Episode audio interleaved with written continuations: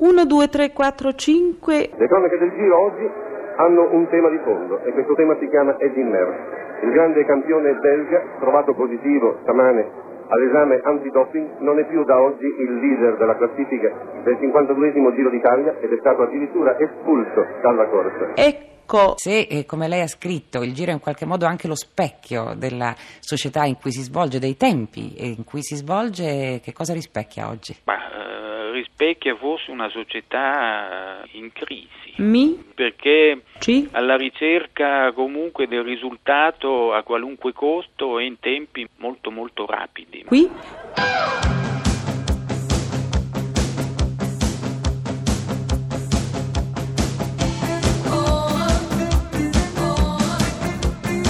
Pezzi da 90.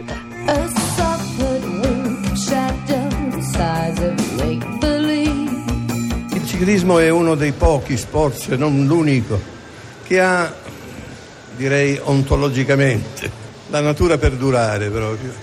Certo, il ciclismo vive di grandi rivalità e oggi francamente a guardare la carovana non si individuano le grandi sfide di un tempo, Però piano a piano lo si vede tutti gli anni, dopo 5 o 6 tappe già si prefigura un pochino la classifica e quelli che si manifestano subito come i possibili vincitori della corsa diventano immediatamente degli eroi. E allora Gino, che cosa ci racconta di Berta? No, che cosa vuole che gli racconti? In questo periodo si sono dette tante cose sul conto suo, si è persino detto che lei ha smesso di correre, ma è proprio vero? Sì, ora adesso lo sa anche lei che è vero. Senta, come è arrivata questa decisione? No, francamente è tanti anni che io penso di smettere di correre. Qualche cosa nel fisico ha ceduto veramente? Sì, ha ceduto, ma era l'unica cosa che pensavo, che lo sport mi avrebbe rimesso per bene a posto, ecco. E questo è anche avvenuto però? Difatti, adesso che sono a posto smetto, ecco. E quindi è una decisione irrevocabile la sua, niente da fare? Perché non torno indietro. Lei, quando inventò il processo alla tappa, ragionò su questo, anche su un eroismo minimo, quotidiano del ciclismo. Io lo cominciai alla radio, quando la radio era un continuo tentativo di far vedere, quindi la cosa più grave era che la televisione non fosse ancora riuscita a dare visibilità a questi straordinari ragazzi che formavano la cosiddetta carovana. Era un mondo da scoprire e il successo di quella trasmissione era che aveva dato la parola alla gente che non l'aveva mai avuta, ecco. E allora si scoprirono delle storie meravigliose. Cos'altro hanno potuto catturare le nuove generazioni dall'insegnamento di Bartali? Una cosa importante, quella di non arrendersi mai. E lui era solito dire anche: il ciclismo è uno sport complesso, difficile, dove tutto quello che non fa bene fa male, non c'è la via di mezzo. La tranquillità politica seguita ai risultati elettorali del 18 aprile si rompe il 14 luglio, quando un esaltato Antonio Pallante spara a Palmiro Togliatti. L'attentatore non riesce ad uccidere il segretario comunista, ma Togliatti resta gravemente ferito e nel paese si scatenano violentissimi disordini che la polizia fatica a stroncare.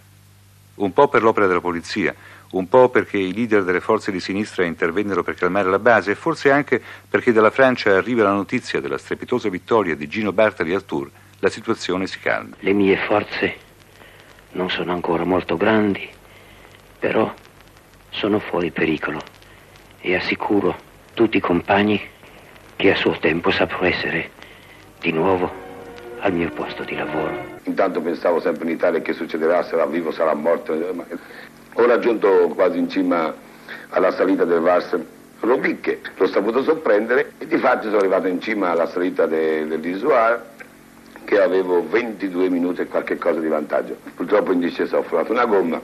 Il giorno dopo mi dissero che Togliatti era migliorato, anzi che poverino in quelle condizioni si era anche ricordato di me e aveva domandato come era andata la tappa del Giro di Francia e mi dissero inoltre che io, pompandomi la gomma in discesa dell'Isoar, avevo salvato l'Italia con una pompa di bicicletta.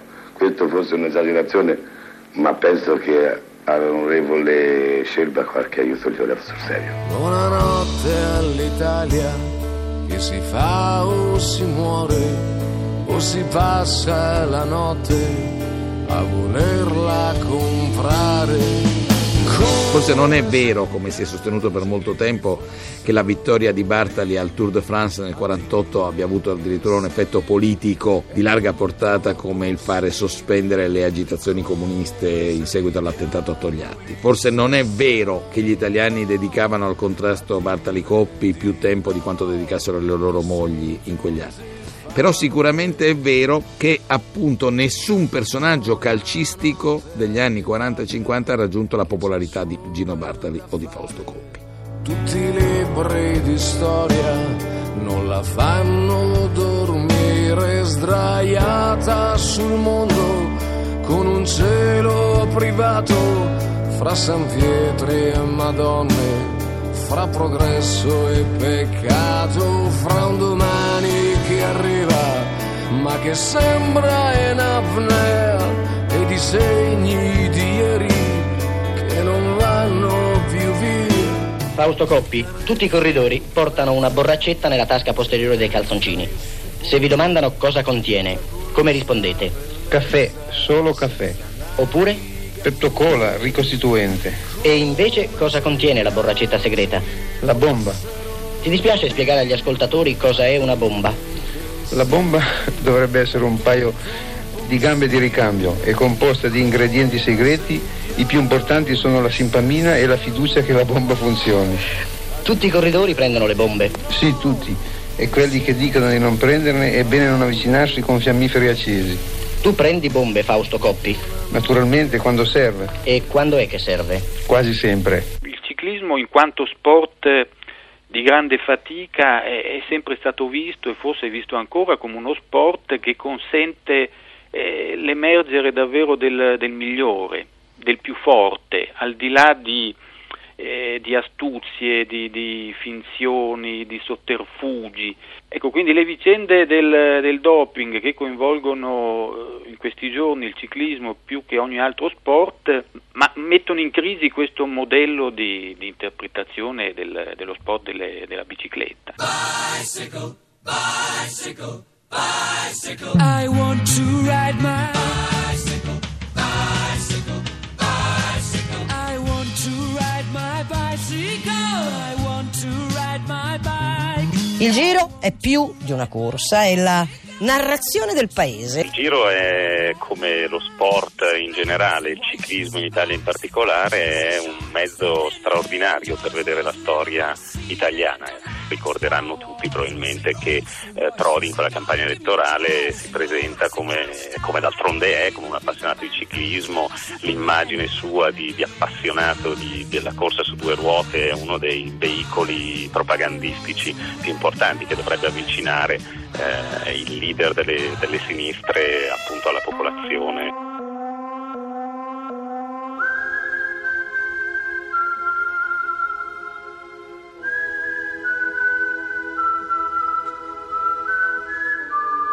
Marchesini, mi viene da chiederle perché il ciclismo è lo sport a proposito del quale si parla di epopea, di epica. Si parla di epica, di epos, in riferimento al ciclismo di molti anni fa. Il ciclismo fino alla fine degli anni 50, inizio 60, il ciclismo che finisce insomma in Italia con Coppi e Bartali.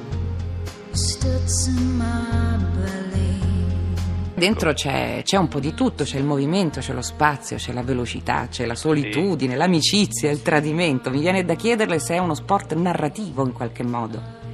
Sì, è uno sport che si presta ad essere raccontato ed infatti sono tanti i grandi scrittori che si sono dedicati a raccontare le imprese dei grandi ciclisti.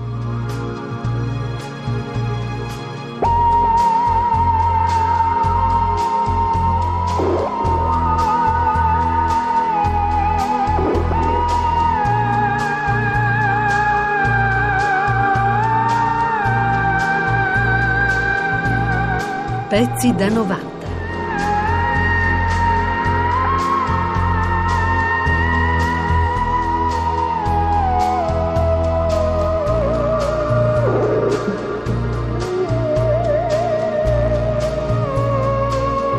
Pezzi da 90.rai.it myself to sleep.